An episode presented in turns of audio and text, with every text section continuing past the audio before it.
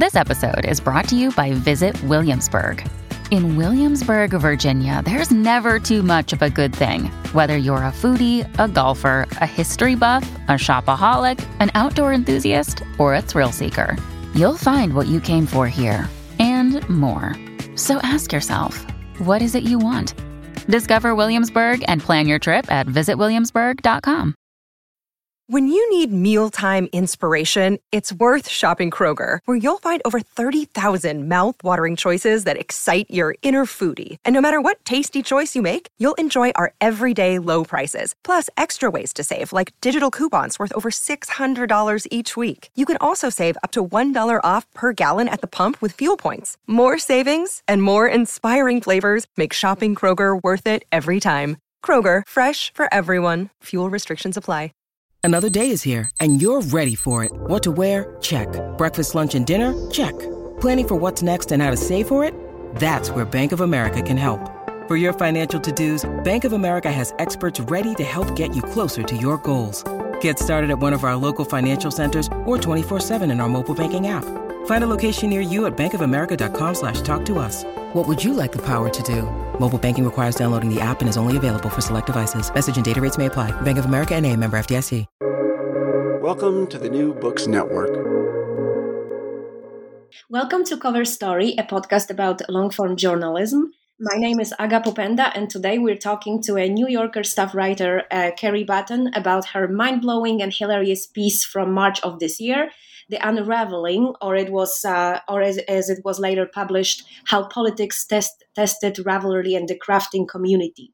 The piece about uh, how quote unquote a nice website about yarn got involved in radical politics. Welcome, Carrie. Thank you so much. Hi, Aga. Thank you so much for having me. So the website we're talking about is Ravelry, the Facebook of knitting and uh, crocheting that once was a rare online heaven, as you write, and then came the pussy hat, deplorable meter, and more. Uh, before we talk about this amazing piece, Carrie, uh, can we talk about about your professional life and how you found yourself writing for New Yorker, and what is writing to you in general? Of course, yeah. Um, so I have been writing for the New Yorker, I believe, for about five years now. Um, and I started writing for the New Yorker because I'd actually, for quite a long time, um, kind of made my name for myself as a, a, music journalist, a music critic. I used to write for a music website called Pitchfork, and I had freelanced a bunch of pieces for various various publications. Um, even though, sort of, I don't necessarily identify myself as strictly a music critic, but that's that's kind of where people knew me from. Um, and so at the New Yorker, they had had one music critic for quite a long time. His name was Sasha Frere-Jones, and I believe in 2015 he left the magazine, and there was this kind of gaping hole where his music coverage used to be.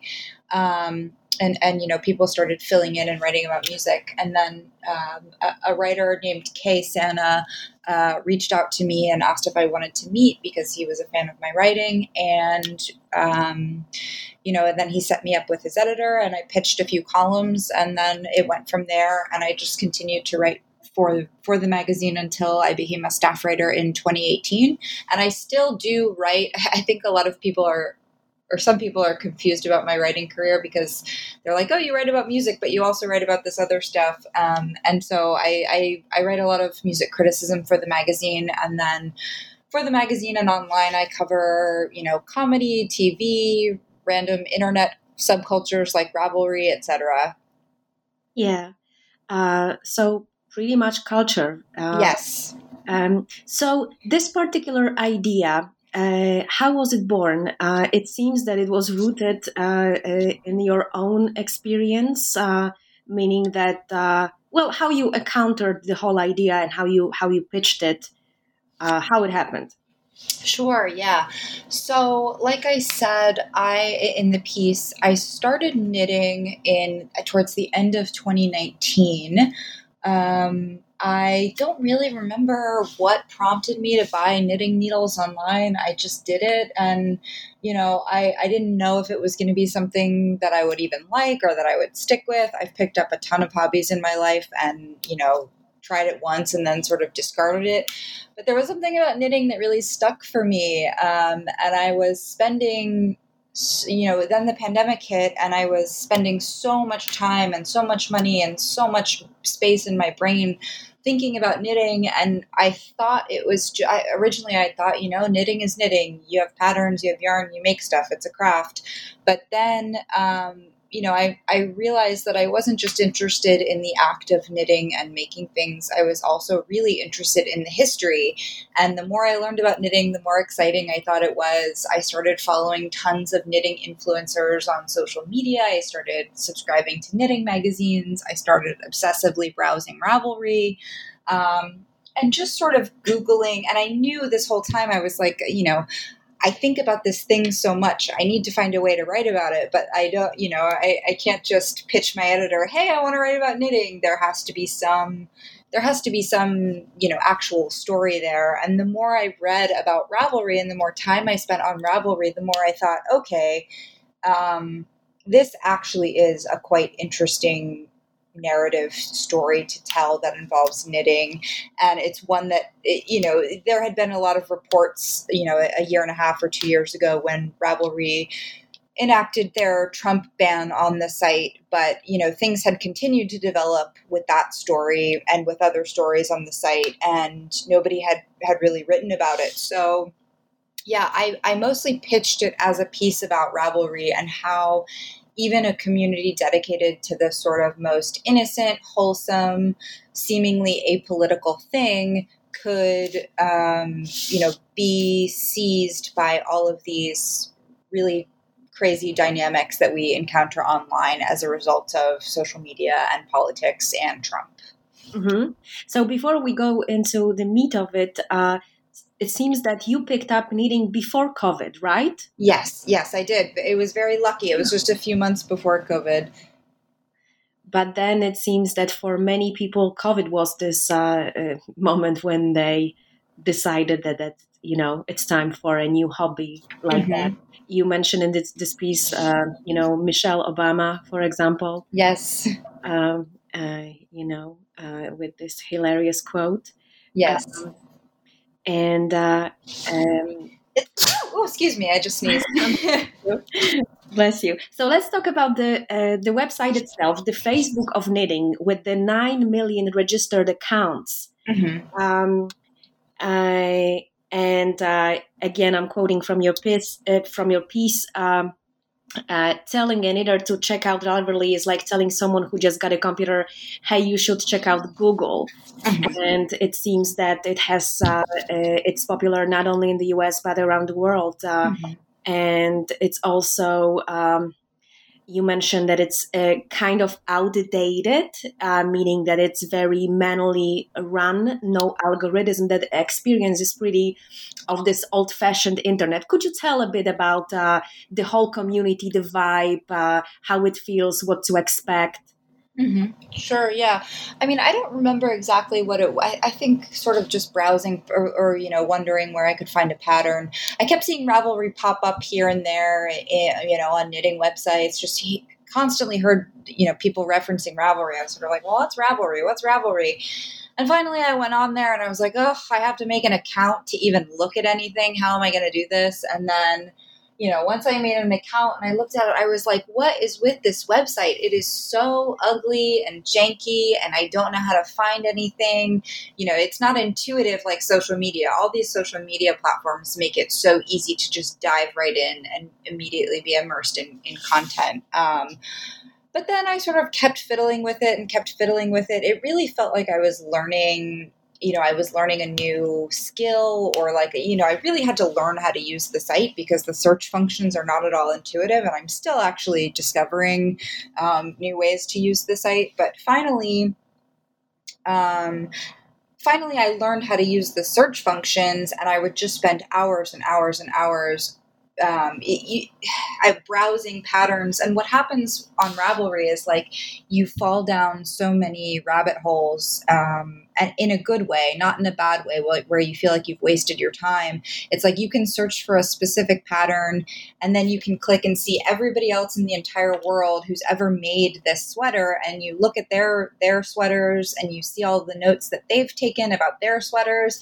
and then you see what yarn they used, and then you click on that yarn, and it brings you to a page for that yarn, and you learn that it's produced by this independent organic um, you know sheep farm in rural maine and then you look at that website and it's just it's it's such a fun place to explore. Uh, right uh, but uh, um, like you again say uh, in, in your piece uh, knitters are just the society like any other society so uh, also in the corners of this universe you find politics right mm-hmm. and mm-hmm. this is what the lovely founders of the website kind of found out uh, uh, when they were developing this page uh, c- could you tell about uh, how uh, you know how the controversy was born sure yeah so one thing that's very interesting about Ravelry, and I didn't really get a chance to explain this in the piece, is um, the politics are not front and center in the design and the interface. You could use Ravelry as I did for a year or months and months and just look at patterns, and you could have no idea that there are all these really intense conversations happening unless you click specifically on the forums or the groups pages, which are the message boards where all these conversations are happening. And then you realize that there is this sort of smaller, tight knit community of very active, very active posters on the site who are you know spending their entire day either fighting with people or or you know or not fighting with people. Sometimes they're like lovingly discussing their patterns or their children or recipes or something. It's kind of like anywhere else on the internet and you go oh wow even this knitting website has has you know all of these contentious conversations being held on it at all times. Um, and so, how it all started, going back to your your actual question, uh, I'm I'm actually trying to remember. I do know, you know, one thing that I thought was really interesting is everybody has this conception that Donald Trump changed everything, and the Trump presidency presidency changed the way that we talk about each other online.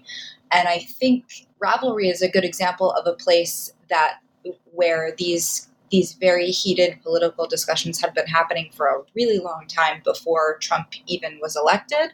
And, um, uh, you, know, Ravelry was launched in 2007 slash 2008. And when Obama was elected, that's when you really started to see the sort of extreme far right people coming out of the woodwork getting really pissed that we had this this liberal black president. And that's when things really started to get divided. And, you know, you had Sarah Palin, who was, people were constantly fighting about Sarah Palin on Ravelry.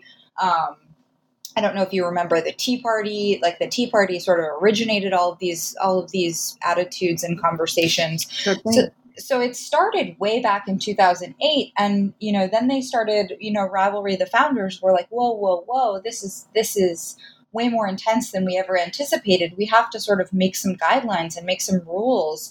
Um, and sort of we have to figure out a way to shut down conversation that is verging on racist or violent or hate speech or just you know plain old unproductive and nasty so there was a group it was called the bunker it was a far right group on the website and and you know they had they had made some comments that really crossed the line about obama and finally, the founders, that was one of the first times they really stepped out and took a stand. Um, and they said, okay, you know what, we're going to shut down this group. Like you can't, you can't do this anymore. And so that's the thing that I think really, really sort of got the ball rolling with the controversies on Ravelry, which was like, you know, 12 or 13 years ago.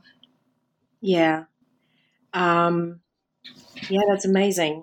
Uh, you have so uh, several sources in the story, and I was wondering how you got access to them uh, I assume online, maybe not, uh, but also, um, you know, uh, who you were able to uh, get first uh, and uh, who you started with. For example, did you start with the the founders of the website, or, for example, the you know the Pussyhat Project group, which is another fascinating piece of that story?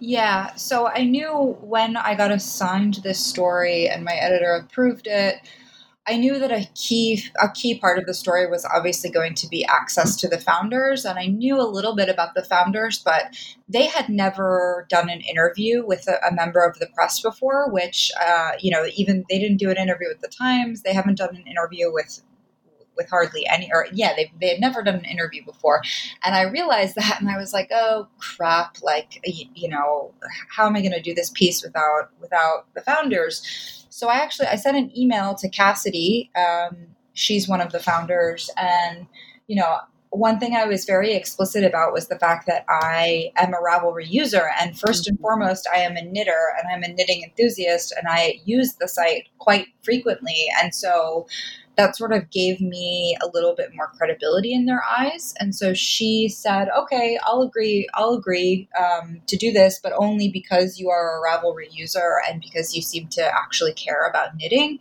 They're very they're very worried about sort of outsiders and the kind of cliches that that outsiders you know come up with when it comes to knitting. So um, originally, you know, she asked, "Could you just do could you just send me the questions over email? And I said, no, that's not really going to work. You know, this is going to be a much longer piece, really delving into all of the things that are going on. Like, could we, could we talk on the phone? So, so you know, we had, we had a several several hours on the phone over the course of a few months and then i talked to cassidy's wife jess also on the phone and then you know across that time period i was also I was also reaching out to various people using Ravelry's internal DM mechanism. Mm-hmm. Um, and so basically, this was one of those things where I would talk to one person and then, you know, that that person would explain a lot of things and give me recommendations for other people to talk to. So it kind of developed organically. Um, I, I also talked to many people who didn't ultimately make it into the piece. And a lot of those people are pattern designers mm-hmm. uh, who, who, are really popular and they make a living on Ravelry. Um, so I interviewed a bunch of them, and ultimately, the reason why I interviewed them is just because I was I was fans of them and I just wanted to talk to them. Yeah. um, so a lot of that stuff didn't make it into the piece, but but you know I was I was so excited to be able to keep having conversations about knitting with people that it didn't really matter was there someone that you wanted for the story that you were not able to get? Uh, for example you have this interact uh, in, interesting interactions with uh, uh this uh, one woman from the other side. I believe her uh, nickname is just deplorable. Yes. And yeah could you tell me about that was a pretty interesting interaction right? Because she didn't really want to you know come out with her name or anything like that Sure, yeah. I, I was sort of shocked that she even agreed to speak with me. Um, but you know, she was she was quite enthusiastic about participating in the piece. I didn't actually mind that she didn't give me her real name. Um, I, I, was perfectly happy to simply identify her as deplorable in the piece, and I actually think it kind of made everything funnier. Um, just because you know this is a woman who does a you know a podcast about knitting, and she designs knitting patterns for hats. And and like the idea that she felt like she really needed to protect her identity so intently uh, it, it, it, just it, i think it perfectly kind of encapsulated the absurdity of, of a lot of the elements of the piece.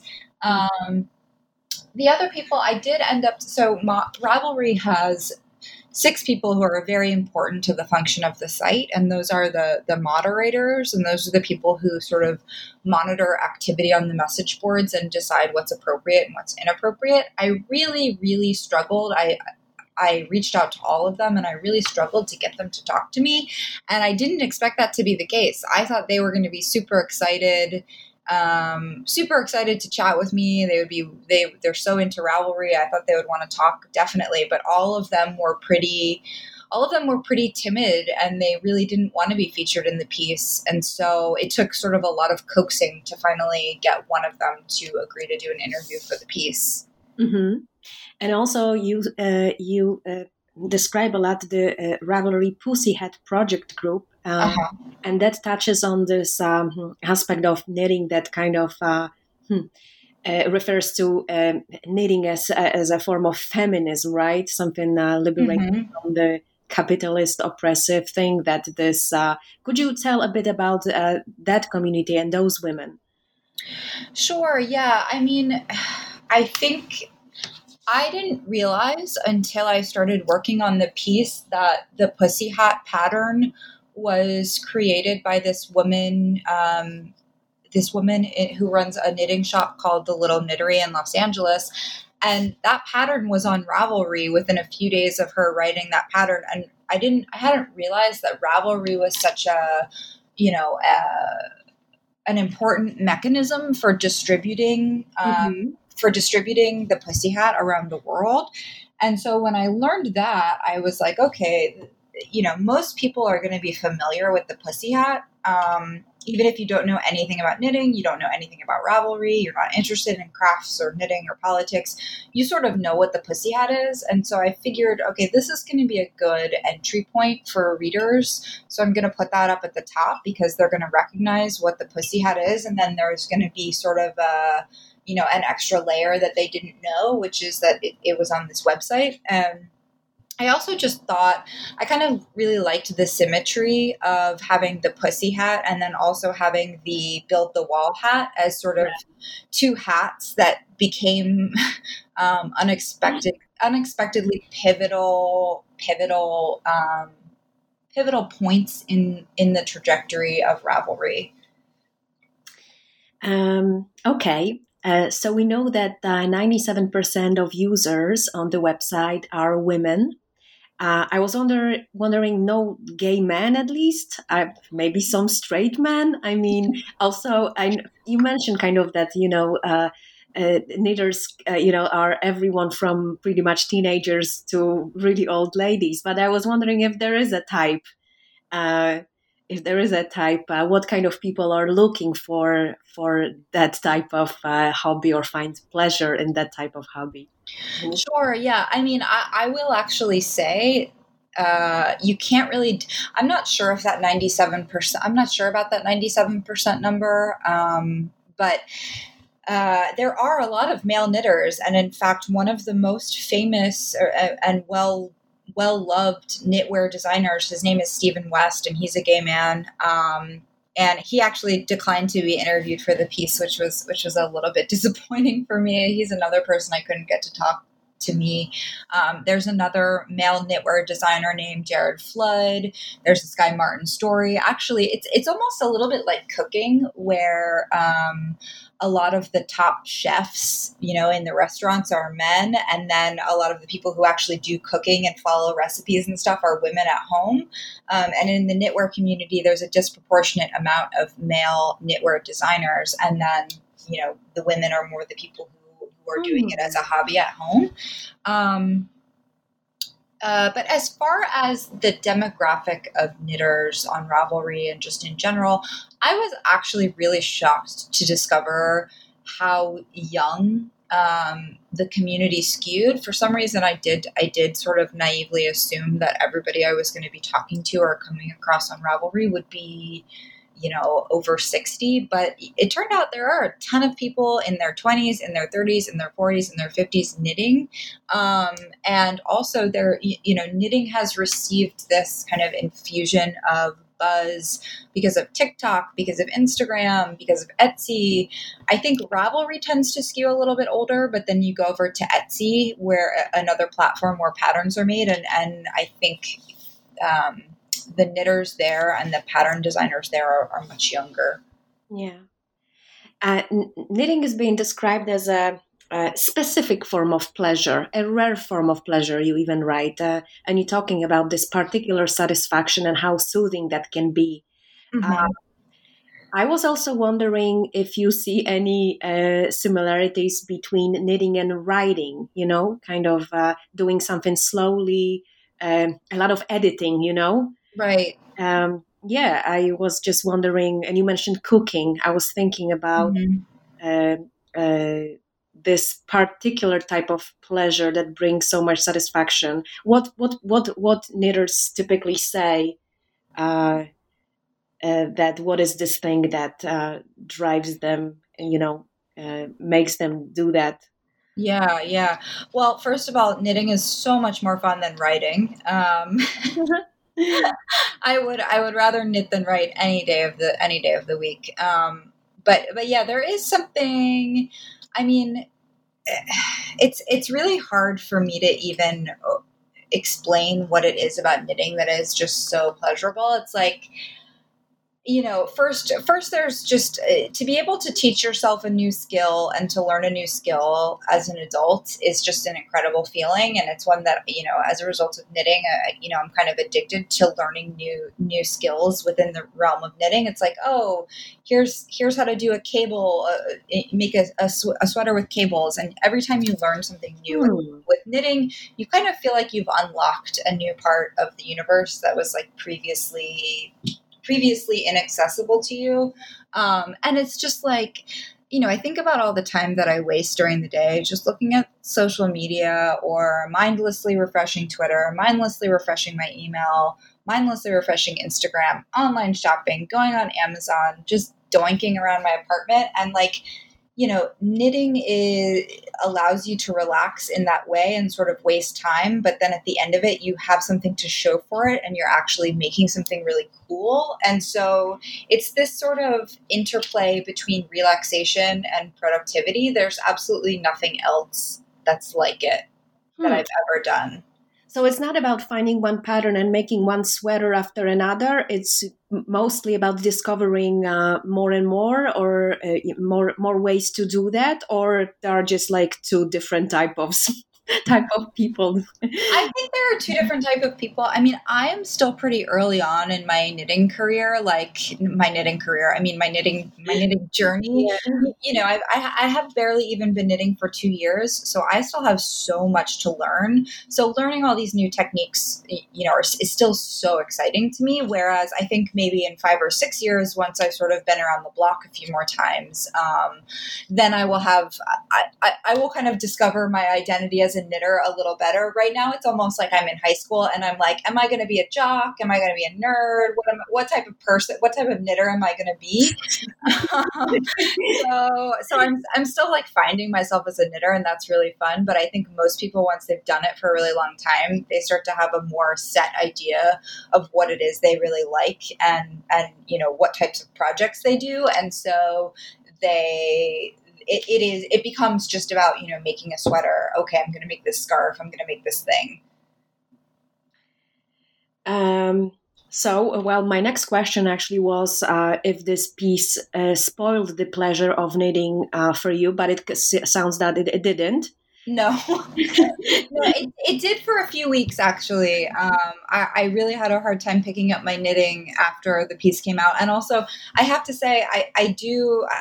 I, it's very difficult for me to go on Ravelry now. I, am filled with all kinds of complicated feelings about the site, and but I still but but recently in the last couple weeks I've started I've started going back on, and I'm like, oh, now I remember you know why I love this so much. But but yeah, no, thank that was my biggest fear. I'm writing this piece piece, I was like, I don't, I don't want to ruin knitting for myself. What, what, am I going to do with my life if that happens? Um, so I, I did not ruin ruin it for myself. I'm currently knitting a baby blanket for a friend right now. So, so I'm very happy that I was able to preserve preserve the pleasure of this hobby.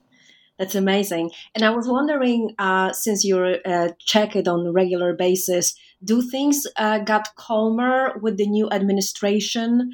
Uh, you know, less political or still the same thing? Uh, and the conversations are as heated? Um, so with the new administration, I do I do think that you know the sort of pol- the specifically political conversation has died down a little bit. I know that Ravelry continues to receive a lot of there's a lot of controversy still around the design of the website, which is sort of the the last section of my piece. Um, the sort of new the new dynamic on Ravelry is, uh, you know, there are a lot of people claiming that the site is poorly designed and that it was not designed for people with disabilities in mind. Um, and so you you see you're seeing still a lot of people in in the knitting community expressing their frustration with Ravelry's with with Ravelry's design decisions, which also in some ways, you know, that doesn't sound like something to your average person would have would have the the, the possibility of becoming this this huge deal, but it really has. Um, people are really, really, really passionate about Ravelry, and when there is something about it that they do not like or they don't agree with, um, the conversation can get really, really, really heated. Um, uh, do you have to be interested as a writer in the subject to cover it? Meaning, is do you think if uh, your range of your range is pretty broad, uh, but is there something that you wouldn't cover and you would not want to write about? Oh yeah, there's lots of stuff I wouldn't want to write about. I mean, I think I think that you can if, if it's a piece that you are actually reporting and, and you're doing interviews with people and you're learning about a story or a subject, I sort of think you can write about anything and become interested in it and you learn about it. But I also write a lot of essays and sort of um, criticism and, and pieces that are not reported. And for those pieces, like I think you actually really do have to be interested in the subject. Like I'm I'm not a particularly political person. I don't I don't follow the day-to-day nuances of the American political system. So if somebody asked me to write about uh, write a column expressing my political opinions, I would never be able to do it. But then if you look at it through a sort of sideways lens, through a community online, such as Ravelry or any number of communities online, that's that's where I can find politics exciting. Mm-hmm. And who are your favorite writers uh, in terms of long form journalism?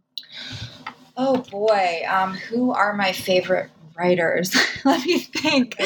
Uh, no, I mean, uh, what one person who I just, I mean, he's a critic and and he he writes long form stuff as well. But one person who always just comes to the top of my mind um, when asked who my favorite writers are, uh, Wesley Morris, who is a culture writer for the New York Times. I'm obsessed mm-hmm. with him. Um, you know, so many of my colleagues at the New Yorker. I think Rachel Aviv, she writes she writes features for the New Yorker. I think every single piece she writes is is absolutely brilliant. Um, the the the colleague of mine I mentioned, Kelefa Sanneh. Um, okay. Yeah. So yeah, lots of my colleagues at the New Yorker.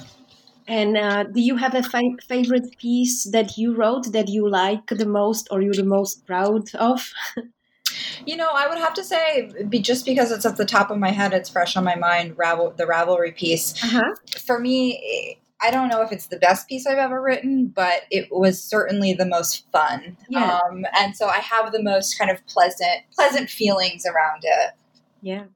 So, what are you working on right now? Uh, uh, you know, I know that you're working on the baby blanket, but in terms yes. of what can we expect in the upcoming months? Sure. Yeah. Um, right now, I'm trying to figure out. You know, I, I have to write some. I'm, I'm going to be covering some some music in the next couple of months for the magazine. Um, I just finished interviewing this filmmaker, director, screenwriter. His name is Mike White, um, and he made this new television show. It's on HBO. It's called White Lotus, and he is just a genius guy and so fun to talk to. And so this interview I'm doing with him, you know, will be coming out soon. I'm also trying to work on this is not something that will see the light of day anytime soon, but I'm trying to work on a on a TV pilot. Um, I'm, I'm trying to learn how to how to write for how to write scripts, which is a little bit difficult. Also, not as fun as knitting, mm. um, but I'm, I'm trying to I'm trying to figure that out. Sorry, can you hear me? Yes, I can hear you. Okay, sorry, I didn't realize if it was if I was getting cut off or not.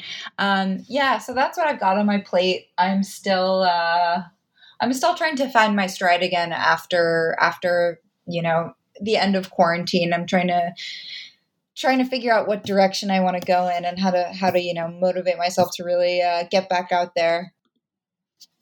Hey, Carrie. Yeah. Yes. Okay.